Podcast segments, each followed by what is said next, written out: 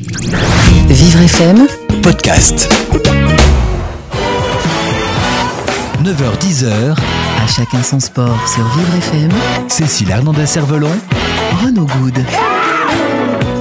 Bonjour à tous, à chacun son sport en direct de Rio. Ça y est, les Jeux paralympiques sont partis. Mercredi, superbe cérémonie d'ouverture. Hier, super médaille d'or de Marie- de Marie-Amélie Le Fur en athlétisme.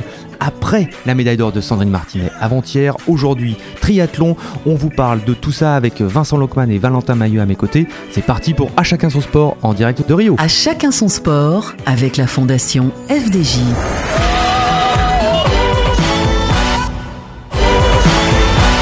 Jusqu'à 10h sur Vivre FM, à chacun son sport. Renaud Good, Cécile Hernandez-Cervelon. On est à Rio aujourd'hui, il est 4h du matin, heure locale. Euh, c'est vrai qu'on a les yeux un petit peu embrumés. On est allé faire un petit tour au Club France euh, pas très tard, euh, jusqu'à 22h hier, n'est-ce pas Vincent? On est rentré vite, mais il y avait du montage à faire. Du coup, euh, on n'a pas beaucoup dormi. Valentin, euh, ne fumez pas une cigarette à 4h du matin.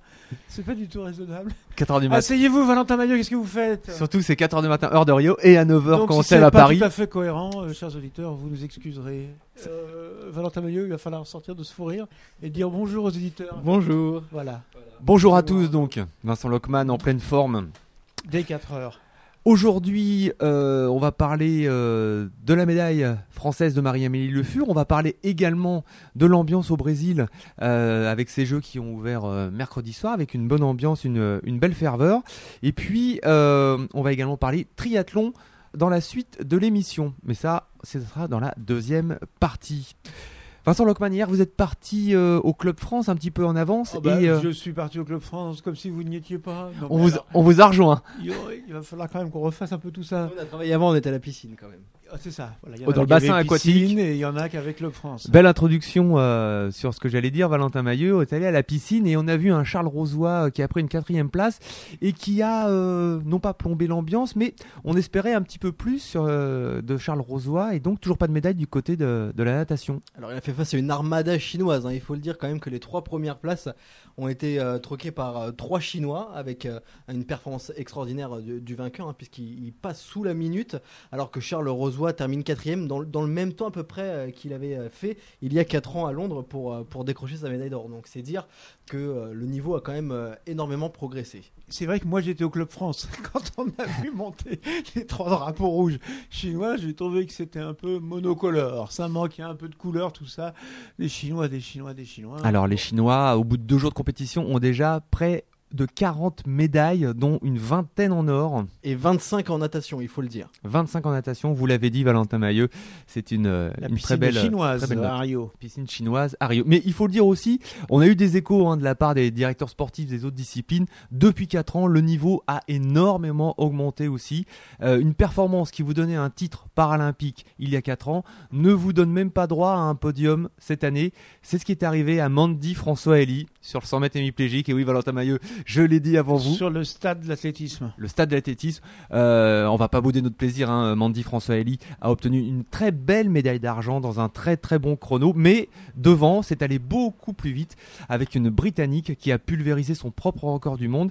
Et euh, ben, l'année, il y a 4 ans, donc, Mandy François Elie, avec plus de 14 secondes, était championne paralympique. Maintenant, avec 13 secondes 45, elle n'est que deuxième. C'est pour dire le niveau qui a énormément augmenté. Et puis la grande performance du jour, on l'a dit, on l'a répété, vous l'avez écouté, vous l'avez lu sur Vivre FM durant toute la journée d'hier, c'est la médaille d'or extraordinaire de Marie-Amélie Le Fur. Pourquoi extraordinaire? Parce que bien sûr c'est une médaille d'or, mais aussi durant ce concours, elle a battu trois fois le record du monde avec un premier essai à 5m75 et deux sauts à 5m83 où euh, bah forcément hein, la première fois elle bat le record du monde et puis la deuxième fois à 5m83 elle l'égale. Euh, on l'a eu en zone mixte et elle nous a dit exactement quel était son sentiment à ce moment-là. On savait que ça marchait comme ça. C'est un gros saut dès le début. C'est la confiance, c'est le plaisir, c'est l'amusement, c'est le sourire. Mais voilà, dès, dès la chambre d'appel, je me sentais bien. Dès l'échauffement euh, sur la piste, euh, voilà, il y avait le sourire de JB, le sourire de mon coach, le sourire de ma famille. Et Très ému la famille. Hein. Ouais, très ému, très ému, d'autant plus que ma maman n'a pas pu venir. Donc euh, voilà, c'est, ça rajoute une émotion particulière. Je sais qu'elle me regarde, je sais qu'elle a pensé à moi. J'ai beaucoup pensé à elle aussi pendant le concours. Donc euh, voilà, on était, euh, on avait juste envie de prendre du plaisir et de s'amuser sur cette piste. Depuis six semaines, en fait, on n'était pas sûr que je puisse venir au jeu. On n'était pas sûr que je puisse sauter parce que voilà, comme j'avais une blessure sur la jambe valide, pour déclencher le saut, c'était très risqué de faire la longueur. Mais euh, j'ai eu la chance d'aller dans le centre de rééducation de Kerpap où on m'a coupé du milieu sportif, vraiment. Euh, en tout cas de l'athlé. On m'a fait faire une très très bonne rééducation. On a eu un très bon suivi médical qui a permis de faire une belle cicatrisation et de conserver en fait vraiment le côté physique par de la natation, par du vélo. Et euh, mentalement, l'équipe de France d'athlétisme est venue me rejoindre sur les derniers jours. Et ça, je pense que ça m'a boosté, ça m'a montré que j'étais encore prête pour les Jeux. Et, euh, grâce à tout mon entourage, j'avais encore confiance. Je vais pas bouder mon plaisir. 5,83 record du monde, titre paralympique. L'objectif est très largement rempli. On en veut toujours plus. Il y a un 400 mètres qui se profile et une médaille d'or normalement qui devrait euh, également être là. Ouais, il y a une médaille d'or qui est possible. Après, euh, on est au jeu, tout est possible. Euh, je connais pas tous mes adversaires sur cette course-là, donc c'est assez stressant. Je j'ai pas couru depuis pas mal de temps de 400 parce que voilà, il y a eu la blessure, donc j'ai pas pu faire les compétitions finales. Donc je sais moi-même pas où j'en suis, mais en tout cas, je vais essayer de m'amuser et mon objectif est rempli. C'était de revenir avec un titre de championne paralympique. Maintenant, je vais juste faire tourner les jambes et essayer de monter en puissance pour rattraper un peu le temps perdu. Marie-Amélie Le Fur, donc, qui euh, a exprimé euh, tous ses sentiments. Euh, Valentin Mailleux, vous avez suivi également ce concours. Elle a fait le concours de sa vie avec tous ses essais à, plus de 5 mètres 50. Et c'était pas gagné, hein, puisqu'il y a encore quelques mois, elle était blessée, elle était en pleine rééducation. On savait même pas si elle serait prête pour les Jeux de Rio. Elle a été sélectionnée vraiment à, la dernière minute. Et moi, je l'avais, je l'avais vue il y a trois jours de ça au village paralympique. Elle me disait tout simplement que la longueur, c'était pas forcément là qu'elle pourrait faire des performances. Eh bien, c'est tout le contraire qui s'est passé finalement, puisqu'elle a égalé donc ses records, elle a pulvérisé ses records du monde et elle a décroché sa, sa, médaille d'or. Euh, Marie-Amélie Le Fur, euh, qui été supportée en tribune, hein, Renaud Good, vous avez rencontré euh, son papa notamment. Il y avait un club de supporters avec toute la famille, l'entraîneur de toujours, son mari, des, proches, et c'est vrai que à la fin de la compétition, euh, c'est euh, l'émotion qui a euh, dominé les paroles, notamment de son papa Bruno, qui la suit depuis ses débuts. On reviendra un petit peu sur l'histoire de Marie-Amélie Le Fur après avoir écouté son papa. Elle était au rendez-vous, elle a été, elle a été chercher très très loin sa préparation avec sa blessure depuis le mois de début juillet. Elle a fait énormément, énormément d'efforts et de sacrifices pour y arriver. Et aujourd'hui, c'est le summum avec le titre et la médaille d'or c'est vraiment super pour elle, pour euh, tout l'investissement, le, le, temps qu'elle passe, et les sacrifices qu'elle fait, elle est récompensée à la plus haute marche, c'est super. Vous qui suivez sa carrière depuis le début, depuis toutes ces années, qu'est-ce qui a fait la différence aujourd'hui? Elle a survolé le concours, elle n'a pas simplement gagné ce titre paralympique. La, sa force de caractère, ça va chercher au plus profond d'elle-même. Hier, a douté encore de pouvoir faire ça. Et dès le premier saut, elle m'a rassuré à 5,75. C'était déjà, déjà un bon concours. Et quand elle commence bien, elle finit encore mieux. Donc, euh, au premier saut, je savais que ça, serait, ça devrait être pas mal. Voilà, beaucoup d'émotions hein, dans, les, dans, dans les mots de, Bruno Le Fur. Mais Bruno Le Fur, euh, qui la suit depuis donc son accident de scooter euh, qu'elle a eu à, l'adolescence, l'amputation du genou, il a fallu euh, réapprendre à courir, réapprendre à se motiver. On va préciser que Marie-Amélie Le Fur, c'était une championne de, de demi-fond chez les valides, donc elle avait déjà une, une aptitude à, à la course à pied.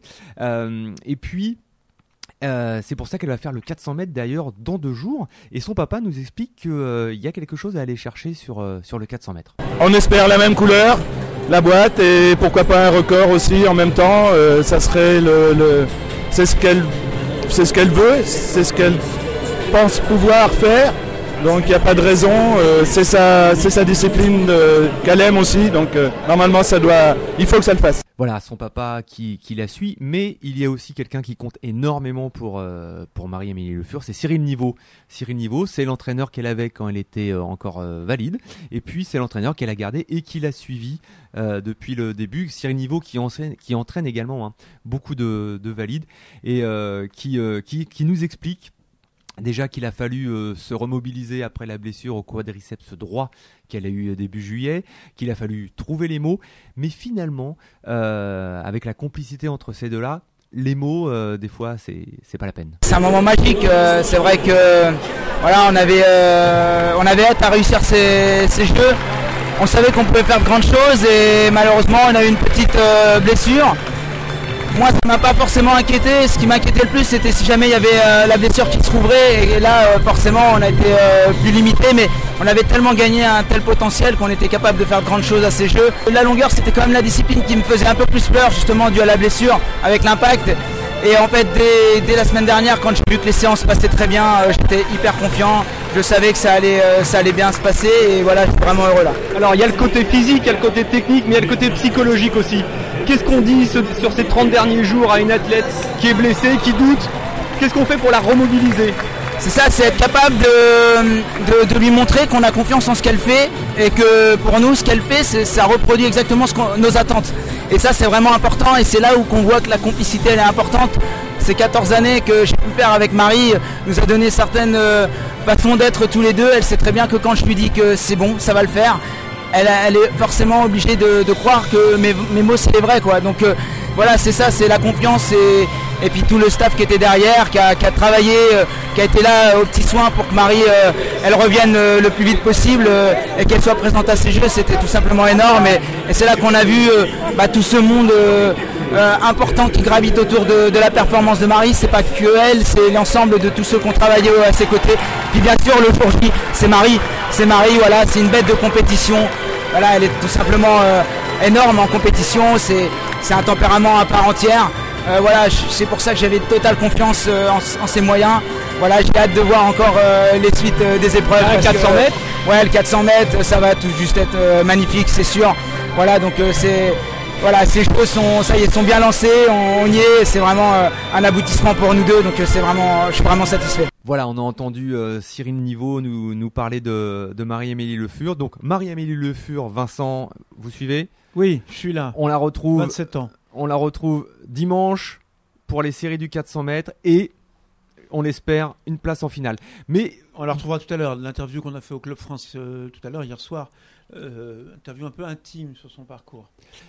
vous vouliez nous parler aussi un petit peu du Club un petit mot France? du Club France pour qu'on dise au- au- au- à nos auditeurs un petit peu qu'est-ce qui se passe à ce Club France. À ce Club France, moi j'ai rencontré quelqu'un qui est grand croix de l'ordre le plus exalté de l'éléphant blanc. Intéressant. Mais encore. Vous voyez, grand- je vous le répète, un grand croix de l'ordre le plus exalté de l'éléphant blanc.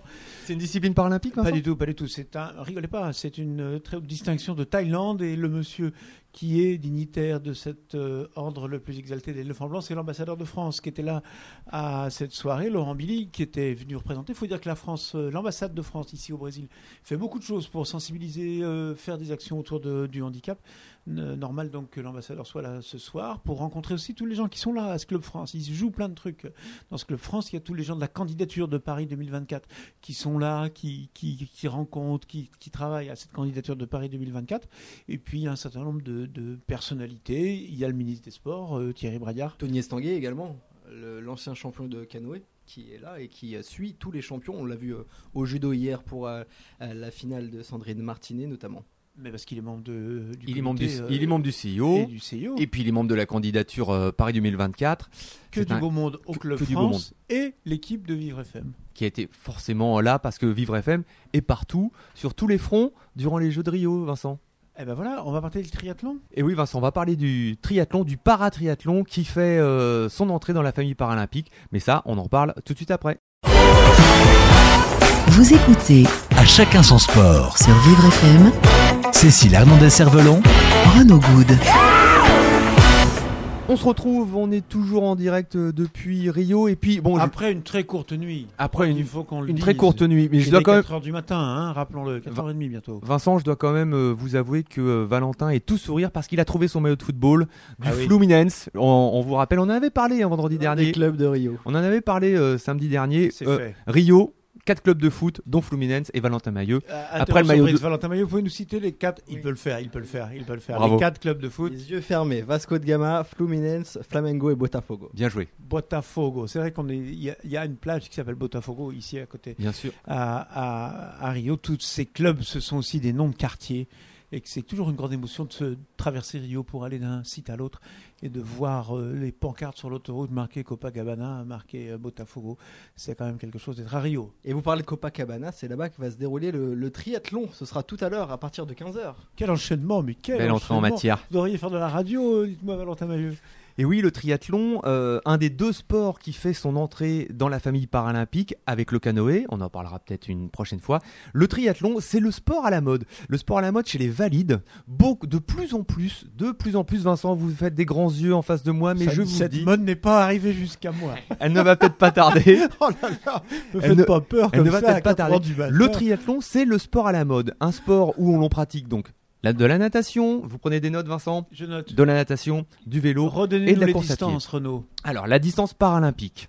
750 mètres de natation. 750 mètres de natation. Ça fait, euh, euh, Ça fait- combien de piscines, ça? Euh, bonne Ah bah question. voilà, ça, ça voilà. fait 30 Les longueurs. En piscine, ça, Ça fait combien? 30, ça fait 30 longueurs sur un bassin de 25 mètres. Ah si ma mémoire est, si je compte Ouais, bien, bah oui, c'est ça. Ça en fait 15 sur un bassin euh, paralympique du coup. Très Voilà. bien. En sachant que là, les triathlètes vont nager dans la mer. La longueur de course à pied 20, ki- euh, bah, 5 km de course à pied, mais ça c'est pour terminer. Et entre la natation et la, mara- la- la course à pied, il y, a, il y a 20 km de vélo. Ça, c'est la distance officielle du triathlon euh, paralympique. Chez les valides, on va pas rentrer dans les détails, mais chez les valides, il y a toutes les distances que vous voulez. Ça va de euh, 1 km, 20, ki- 1 km de natation, 20 km de vélo et 5 km de course à pied. Et puis on a ce qu'on appelle l'Ironman, le championnat du monde des championnats du monde, avec plus de 3 km de natation, 180 km de Ça, et c'est un de la marathon. folie, euh, Renaud. C'était de la folie il y a 30 ans, c'est devenu moins de la folie il y a 15 ans, et maintenant de plus en plus de personnes, euh, malgré tout c'est pas à la portée de tout le monde, euh, essayent de se qualifier. Le, le- le- le- le triathlon le plus célèbre c'est le triathlon euh, d'Hawaï, l'Ironman d'Hawaï. Puis ce qu'il faut dire, c'est que euh, le paratriathlon fait partie de la fédération française de, de triathlon, Renaud. Voilà, c'est un sport qui est euh, directement géré par la fédération qu'on dit homologue, euh, ce qui n'est pas le cas par exemple le- de l'athlétisme qui est géré C'est-à-dire par la fédération l'athlétisme, française C'est la fédération handisport en Voilà, France. exactement. Et le triathlon, c'est la fédération de triathlon. Au même titre que l'aviron, au même titre Donc que ce le sont canoë les fédérations de valides qui accueillent Voilà. un club, un- une section en handisport. Exactement. C'est la fédération valide qui organise elle-même euh, l'activité euh, handisport. Il faut dire que c'est un modèle d'inclusion. C'est un modèle d'inclusion, c'est un modèle vers lequel la France pourrait tendre au niveau, par rapport au haut niveau, c'est encore à discuter, mais c'est vrai que l'idée est de se dire que la Fédération française handisport pourrait devenir une fédération dite de loisirs et pour l'organisation de sport de masse, et le haut niveau pourrait tendre vers les fédérations homologues. Le cyclisme irait euh, vers euh, la Fédération française de cyclisme, l'athlétisme vers la Fédération française d'athlétisme. Valentin. Et pour parler de ce triathlon, ce paratriathlon, Renaud Good, vous avez rencontré Philippe Lescure. Philippe Lescure qui était présent à la conférence de presse euh, du comité paralympique et sportif français jeudi. Il était présent et euh, il nous a euh, confié euh, ses espoirs pour le paratriathlon, ses espoirs de médaille, car il y a des chances de médaille. On reviendra un petit peu sur les catégories. Et puis le pourquoi du comment de cette venue du triathlon dans la famille paralympique. Alors, nous avons été euh, magnifiquement accueillis. Je crois que euh, l'intégration du triathlon au programme des Jeux paralympiques était euh, unanimement euh, souhaitée et saluée. Euh, donc nous avons été très bien accueillis. Et pour nous, Fédération française de triathlon, c'est très important également euh, de montrer que le triathlon euh, a complètement sa place euh, dans la grande famille olympique et paralympique. C'est important euh, aussi par euh, l'exemplarité que cela représente euh, pour ceux qui euh, ont des handicaps, mais plus largement pour tous ceux qui n'en ont pas. Donc c'est une valeur exemplaire dans la promotion du, du sport en général, du triathlon en particulier. Alors ici à Rio, on est aux Jeux paralympiques, euh, c'est le, le, le côté euh, international. Au quotidien, en France, euh, y a-t-il euh, beaucoup de structures de triathlon qui permettent à quelqu'un qui a envie d'en faire, qui, est en situation de handicap, de pouvoir euh, pratiquer? Nous avons fait en sorte que la plupart des euh, 1800 épreuves inscrites au calendrier de la Fédération française de triathlon soient en capacité d'accueillir des personnes en situation de handicap. Alors je ne dis pas que sur les 1800 épreuves du calendrier cela est possible, mais il y a eu une sensibilisation forte en termes de développement euh, pour que effectivement euh, euh, chaque fois que cela soit possible, un sportif, un triathlète euh, en situation de handicap puisse participer. Donc il y a eu un effort très conséquent. Il nous en reste à faire. Je crois que c'est aussi une sensibilisation de nos clubs. Euh, nous avons une thématique qui euh, euh, est de plus en plus prégnante au sein de notre fédération, c'est le sport santé. C'est le sport euh, véritablement dans un esprit de bien-être, de loisir. Et euh, là aussi, favoriser euh, l'accessibilité euh, des paratriathlètes dans nos clubs de triathlon est en cours. Et le fait d'accéder aux, Jeux paralympiques ne peut que favoriser le développement de notre capacité d'accueil. Et c'est en tout cas ce que nous faisons au sein de la fédération avec les équipes fédérales. Le triathlon euh, chez les valides est un sport en plein essor. Depuis euh, maintenant plusieurs années, on entend de plus en plus de personnes euh, faire du triathlon.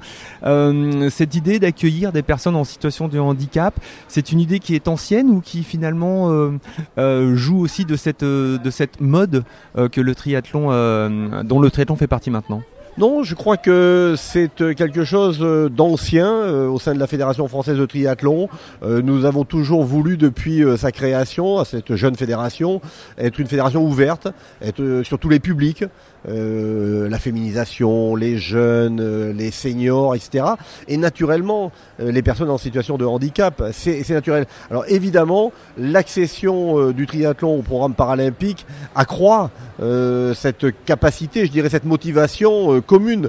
Mais il me semble important, effectivement, ici nous allons avoir des athlètes de haut niveau, de très haut niveau. Et il me semble important, effectivement, que nous puissions véhiculer le fait que même les personnes en situation de handicap, aux quatre coins de France et d'outre-mer, eh bien puissent euh, à la rentrée se dire, ben finalement, euh, moi aussi je peux aller dans un club et faire du triathlon. Alors justement, cette personne, elle existe, euh, elle a fait sa rentrée scolaire, elle est jeune, elle a envie de faire du triathlon. Quel est le numéro de téléphone, le site internet, quel est le premier geste qu'elle doit faire? Je pense qu'il suffit qu'elle tape euh, Fédération française de triathlon euh, et elle trouvera le, le- le- le- le site internet. Elle trouvera aussi euh, dans chacune des régions hein, nos, ligues régionales euh, qui sont effectivement euh, l'échelon régional d'accueil. Et puis largement, encore une fois, les 800 clubs. Quand on est dans une ville, euh, bah, si on tape le nom de sa ville et triathlon euh, avec les moteurs de recherche, on doit trouver facilement le club le plus proche. Et je pense qu'aujourd'hui, les clubs ont à cœur d'accueillir toutes les populations et naturellement les handicapés. Alors les clubs sont remplis de bonne volonté, mais vos entraîneurs sont-ils formés? À l'accueil ou sont-ils en train de se former? Mettez-vous en place des formations euh, ou des formations, euh, on va dire, interactives peut-être avec la FFH et la FFSA pour accueillir ce, ce type de public Nous avons au sein de la direction technique nationale, et je souligne, le directeur technique national sera là euh, personnellement. Euh, il y a un encadrement euh, qui est conduit par les cadres de la Fédération française de triathlon. Bien entendu, nous avons des modules de formation et nous avons, je crois, nous nous sommes dotés des outils qui permettent d'accueillir dans, dans les meilleures conditions possibles. Et je crois que cette vraiment cette motivation de faire de notre fédération une fédération accessible euh, au sens le plus large du terme et bien entendu accessible aux personnes en situation de handicap. Elle est dans, euh, les gènes de la Fédération française de triathlon. Dernière question, on va revenir à Rio. Euh, les quelques paratriathlètes pardon, qui sont présents, j'ai pu lire qu'ils avaient de, hautes ambitions. Revenir de Rio sans une médaille serait une déception ou, ou avec une médaille serait une belle surprise? Non, on sera plutôt dans le registre euh, de la déception. Nous en avons eu enregistré une, euh, chez- notamment chez les garçons, euh, aux Jeux Olympiques. Septième place chez les Il y a eu une septième place, il faut quand même relativiser parce qu'une septième place, c'est quand même une place de finaliste olympique et euh, c'est 31 secondes de la médaille, donc euh, ça reste quand même une très belle performance. Mais déception et objectif non atteint puisque nous avions pour ambition euh, collective et individuelle, pour Vincent Luis notamment, un podium olympique qui n'a pas été rempli. Euh, mais pour les Paralympiques, nous sommes dans la même disposition. Nous avons des athlètes très bien préparés, garçons et filles. Nous sommes conscients, et je crois que ce n'est pas de forfanterie de dire que là aussi nous avons la potentialité, les potentiels, les filles et les garçons capables d'aller chercher une médaille. Vous dire qu'elle sera au rendez-vous, c'est euh, ce que, l'on nomme la glorieuse incertitude du sport. Donc nous l'espérons, mais plus que nous l'espérons, nous avons travaillé pour. Les athlètes sont très motivés. Euh, nous avons les capacités d'aller la chercher. Évidemment, c'est la course qui dictera euh, si nous remplissons cet objectif ou pas. Mais si nous ne le remplissions pas, ce serait évidemment une déception. Toute dernière question, parce qu'elle m'est venue euh, pendant que vous parliez. Euh, les, athlètes s'entraînent euh, de manière très sur le très haut niveau. Vous avez un pôle, ils s'entraînent chacun de leur côté. Comment ça se passe pour l'instant? Non, il y a des athlètes qui sont en pôle, puisque nous avons deux structures identifiées, pôle Montpellier et Boulouris. Donc certains ont recours de manière durable ou ponctuellement au pôle, et puis certains ont des euh, parcours plus individualisés. C'était euh, l'orientation euh, euh, que, préconisait le directeur technique national d'avoir une individualisation, ce qui ne veut pas dire que chacun fait ce qu'il veut quand il veut où il veut, mais que c'est bien euh, sous l'égide de la fédération et de ses entraîneurs, mais néanmoins avec une approche individualisée. Donc on a des cas de figure euh, très différents, mais je crois que ce qui est important, c'est que chaque athlète soit mis dans les meilleures conditions euh, pour performer, et c'est ce que fait la Fédération française de triathlon. Philippe Escure a été très clair donc euh, sur euh, ses espoirs et sur la manière dont le triathlon avait été accepté au sein de la famille paralympique. Et ses espoirs, c'est des espoirs de médailles. Car là, il est à peu près 4h30 euh, à Rio.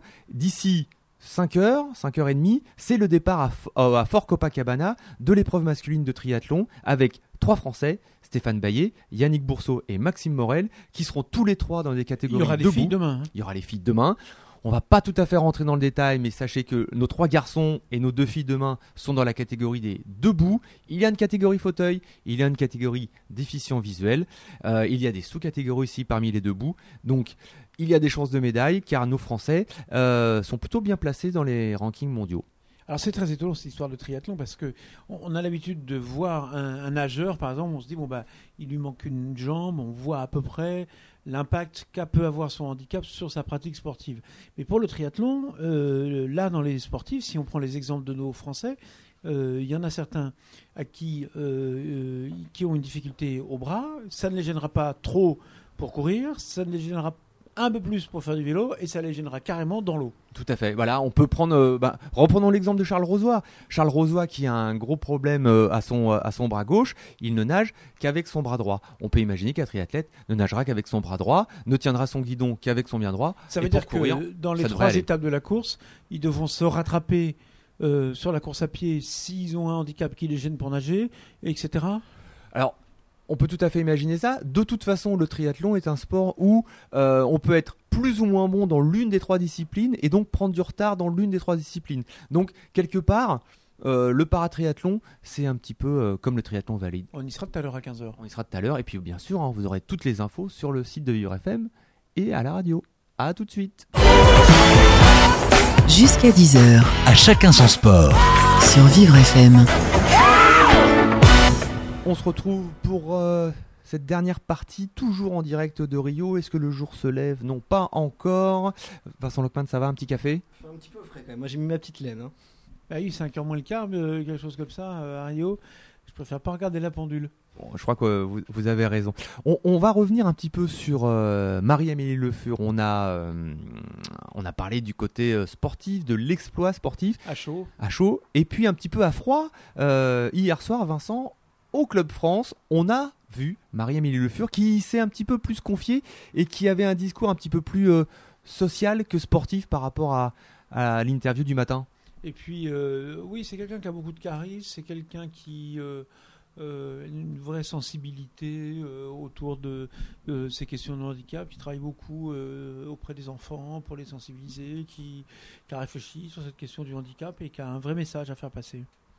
On l'écoute tout de suite, elle, euh, elle nous dit euh, tout ce qu'elle a pu faire avec euh, les enfants et puis aussi euh, quelle est sa vie, euh, sa vision du handicap et, euh, par rapport à la société. Et c'est vous, Renaud Good, chanceux, qui l'avez interviewé. Marie-Amélie Le Fur, on va pas revenir sur l'immense performance d'aujourd'hui, on en a déjà largement parlé. Ce qui m'intéresse aujourd'hui, c'est euh, de savoir est-ce que vous est-ce que vous ressentez ce que vous représentez éventuellement pour toutes les personnes qui vous ont regardé aujourd'hui, qui pratiquent ou non un sport au quotidien et pour qui peut-être aujourd'hui vous êtes euh, la championne. Je je mesure pas en fait l'impact que je peux avoir parce que déjà on est encore à Rio, on sait pas voilà la communication qu'on peut avoir en France, donc j'ai pas, je peux pas mesurer cet impact.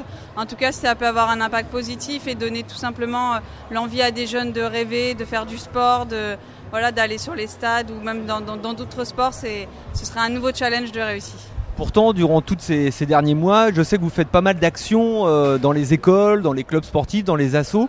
Donc finalement, euh, vous tenez ce rôle au, quotidien. Bah, J'adore aller voir les enfants, discuter avec eux du handicap, du sport, tout simplement voilà, pour essayer de faire changer en fait, le regard euh, de la jeune génération sur le handicap pour qu'il soit mieux accepté et, que tout se passe mieux dans, le, dans le futur. Vous dites euh, la jeune génération euh, doit changer de regard sur le, sur le handicap. Vous n'êtes pas très âgé et pourtant euh, ça fait euh, plus de dix ans que vous êtes dans le milieu du handisport et du paralympisme. Est-ce que vous-même au quotidien vous avez vu les changements euh, dans, dans ce milieu? Oui, on a vu une, belle évolution du, handicap, des mentalités, du fait qu'on arrive maintenant à en parler, que le, le mot paralympique est connu aussi, ce qui n'était pas le cas il y a quelques années. Donc il y a une très belle évolution, mais je pense qu'il y a encore du, du chemin à faire pour qu'on soit réellement reconnus comme des athlètes de haut niveau et tout simplement pour qu'on puisse parler beaucoup plus librement du handicap sans, sans se réfréner, sans en avoir peur. Marie-Amélie, il y a beaucoup de personnes handicapées qui se disent mais le sport euh, c'est pas pour moi, euh, je vais pas y arriver, euh, c'est trop compliqué et puis c'est pas accessible. Qu'est-ce que vous leur dites?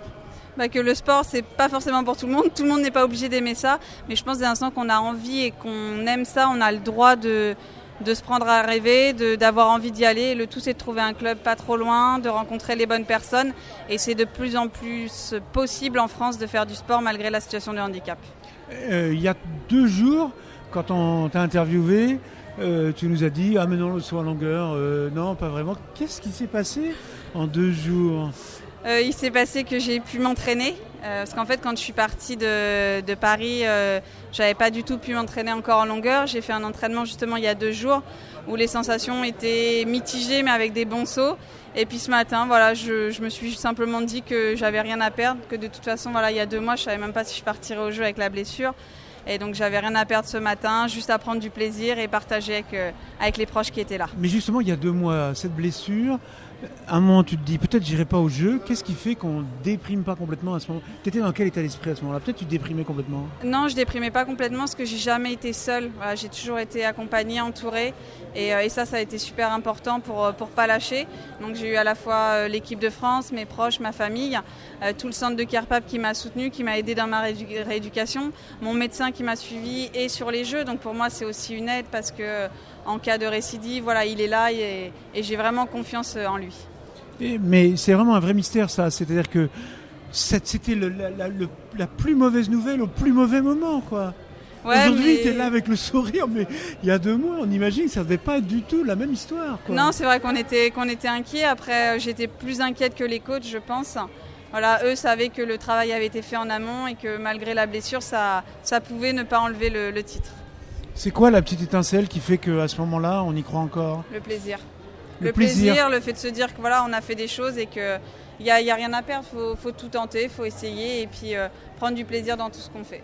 Se remettre à l'entraînement après la blessure, il y a aussi du plaisir à ce moment-là? Euh, Ouais, il y a eu du plaisir parce que j'ai découvert d'autres choses. Euh, vraiment, mon passage au centre de rééducation de Carpap a été un très bon moment. J'ai rencontré de belles personnes. Euh, j'ai eu la chance aussi d'y être avec l'équipe de France, donc j'étais à la fois dans le côté haut niveau et dans le côté rééducation, et, et je pense que ça m'a fait prendre un, un bol d'oxygène qui m'a vraiment fait du bien. Il y a beaucoup de personnes handicapées pour qui Carpap c'est synonyme de pire moment de leur vie, de cauchemar. Bah non, c'est un beau centre face à la mer et je pense que j'invite les gens à se réinterroger sur la qualité, enfin, en tout cas sur ce que représente le centre, même pour des sportifs de haut niveau. Mais c'est pour des gens le synonyme de l'accident, du moment euh, de leur vie où il a fallu euh, se reconstruire. Ouais, mais ça, ça va au-delà de ça. Voilà, ça peut être aussi de la reconstruction d'une blessure classique de, sportif et, et je regrette vraiment pas que la fédération ait fait ce choix-là pour moi. Il y avait peut-être une future Marie-Amélie Le Fur aujourd'hui derrière sa, télévision. Qu'est-ce que vous lui diriez? Sans être dans le monde des bisounours, euh, il y a des difficultés aussi pour arriver, il y a beaucoup d'obstacles, beaucoup de contraintes. Qu'est-ce que vous lui diriez pour qu'elle espère euh, finalement euh, atteindre votre niveau un jour peut-être? Bah de, bien s'entourer, voilà, de trouver la bonne personne, la personne en qui on a confiance. Euh, rester fidèle dans ses choix, que ce soit pour l'entraîneur, le matériel, les choses comme ça, ça c'est très important, ça finit toujours par payer et puis de, de, croire en ses rêves. Voilà, ça peut prendre du temps, c'est forcément difficile. Il faut accepter les entraînements, les sacrifices, mais euh, il y a forcément de belles choses à l'arrivée. La, Alors croire en ses rêves, c'est bien, mais par exemple, il y a des nageurs là à Rio, ils croyaient dans leurs rêves et puis les rêves ne sont, sont pas réalisés. Bah après voilà, ça, ça, reste du sport de haut niveau. Malheureusement, on veut tous le, le, le podium, on veut tous la médaille d'or. Euh, il y en a qui l'ont, il y en a qui ne l'ont pas. La natation n'a pas encore joué toutes ses cartes. Voilà, faut pas, faut pas non plus. Euh, voilà, il y a encore beaucoup d'épreuves qui restent à venir, de belles médailles euh, en perspective. Donc moi j'ai encore confiance en eux et je pense qu'ils vont quand même nous ramener de, de, belles médailles. Il y a une solidarité dans l'équipe de France? Ouais, il y a une super belle équipe de France. Tu l'as vu, euh, Charles? Je ne l'ai pas vu ce soir malheureusement parce qu'il a fini tard et, euh, et je ne l'ai pas croisé au repas. Donc euh, voilà, j'ai croisé Elodie qui partait à sa compétition quand moi je revenais du village. Il y a une très très belle équipe de France et, euh, et on va se soutenir dans les réussites comme dans les échecs. Quand tu vas le voir, tu vas lui dire quoi, Charles Rosoy, qui finit quatrième alors qu'il espérait euh, une place? Je je peux pas, je vais pas prévoir ce moment-là et l'anticiper. Ça va dépendre voilà du moment, de de là où on se rencontre, de ce que lui aussi a envie de, de dire. Et des fois, on n'a pas besoin de se parler pour se comprendre.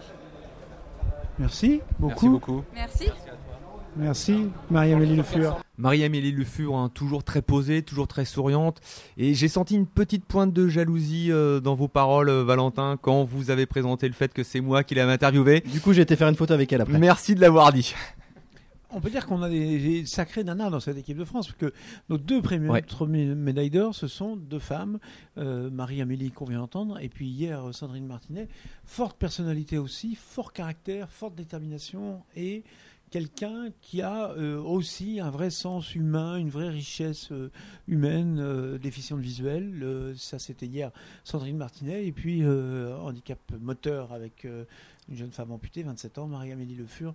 Euh, Aujourd'hui, euh, des fortes et riches et belles personnalités. Et deux, euh, femmes qui ont fait, euh, elles l'ont dit elles-mêmes, hein, mais sans rancœur, hein, beaucoup de sacrifices sur leur vie quotidienne, sur leur vie personnelle, leur vie professionnelle pour en arriver là. Et elles reviennent souvent sur leur entourage, leurs compagnons ou maris euh, qui sont là pour les soutenir, pour aussi un petit peu supporter des fois euh, l'absence et puis le caractère quand, quand ça va pas. euh, Et cet engagement. C'est une obsession. hein, de, de- de- c'est sans doute pas facile de vivre avec une championne paralympique. Dites donc, euh, trois médailles, trois femmes. hein. Trois médailles, trois femmes. Deux médailles d'or de femmes, mais la médaille d'argent, c'est aussi une femme. Mandy François Elie, oui, tout à fait. C'est bien parti. Euh, merci, euh, merci, euh, mesdemoiselles, en sachant que dans la délégation française, elle représente un tiers du nombre d'athlètes qui ont été euh, Deux fois sélectionnés. plus de garçons que de filles. Deux fois plus de garçons que de Et filles. c'est elles qui font toutes les médailles. Exactement. Et des exploits qui ont été très suivis en France à la télévision, euh, je crois, Vincent. C'est vrai. Alors, on a des bons chiffres là. Vous, vous me posez une colle à 4h du mat. Faut pas me faire des coups comme ça, euh, Valentin Mailleux. Oui, euh, on a passé un petit coup de fil à France Télévisions pour essayer d'avoir un peu des infos sur le- le- les chiffres de l'audience de ces euh, Jeux paralympiques. Vous savez que c'était un, un- un enjeu. C'était d'ailleurs une des questions. C'était une des raisons pour lesquelles France Télévisions euh, ne voulait pas euh, parler de, de, de mettre à l'antenne les Jeux paralympiques, puisqu'il disait ça fera pas d'audience. Eh bien, les premiers chiffres trom- détrompent cette euh, euh, impression-là. On a eu une pointe à 1,5 million et demi de, de téléspectateurs. Lors de la puis, cérémonie d'ouverture. il y, a, il y a deux grosses parties soir, hein. sur la diffusion à la télé. Il y a la partie 19h, 22h30 qui est sur France 4, la chaîne 14 de la TNT. C'est Et- important de le signaler parce que souvent les gens ne vont pas aussi loin dans leur zapping.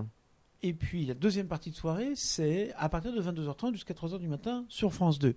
Alors sur France 4, qui est une chaîne, disons, secondaire, comment on va dire ça Valentin tu as un mot un peu, un peu meilleur peut-être? Vous vous rendormez, Valentin.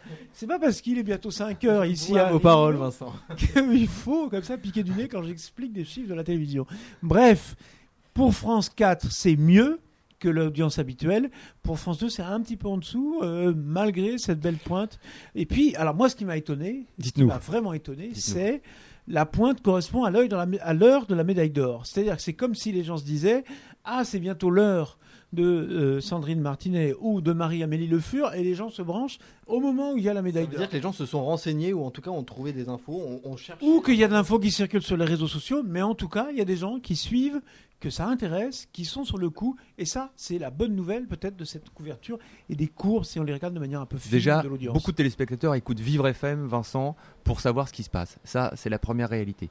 Deuxièmement, c'est vrai que euh, sur le combat de Sandrine euh, Martinet, les gens ont eu le réflexe, comme pour les valides, de zapper, de se dire mais tiens, c'est vrai qu'il y a une finale paralympique et donc on va y rester. Et puis, moi je trouve que le choix le plus fort finalement de France Télévisions, il y a cette notion de service public, donc quelque part oui, il y a cette notion, on est un petit peu obligé de.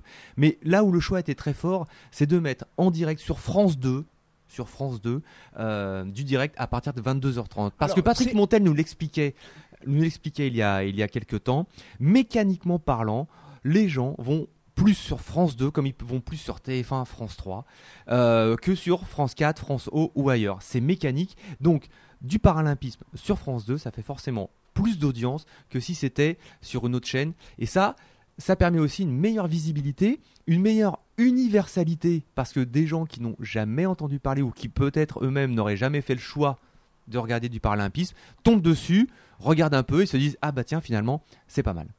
Ah, une, une petite euh, remarque pour dire que euh, depuis Londres et l'énorme couverture, l'énorme travail qu'a fait Channel 4 à Londres, les chaînes de télévision du monde entier ont pris conscience qu'il y avait peut-être un spectacle intéressant là, il y avait peut-être eu des programmes de qualité. Il y a beaucoup de pays qui rediffusent aujourd'hui euh, les Jeux paralympiques, beaucoup plus qu'avant, euh, et, et on peut faire une carte du monde des pays où on peut suivre les Jeux paralympiques. Il y a vraiment beaucoup d'endroits où on peut le faire. Et surtout, chaque pays diffuse plus. Figurez-vous que Radio-Canada, au Canada, en radio et en télé, ils diffusent 1000 heures de Jeux paralympiques. Oui, en radio et en télé, les deux cumulés. J'allais Euh, c'est énorme, j'allais vous sortir le chiffre de Channel 4, la chaîne euh, privée britannique, qui propose à elle seule 700 heures de contenu avec ses propres équipes pardon, de réalisation. C'est-à-dire qu'ils ne, se- ils ne se contentent pas pardon, de prendre les images euh, du diffuseur euh, mandaté par, Fournis par l'IPC, par- ouais. fourni par l'IPC. Ils ont leur propre mode de, de- de réalisation, euh, ce qui est, euh, ce qui est une- super important. Valentin Maillot nous dit on est en retard, on est en retard, il faut couper.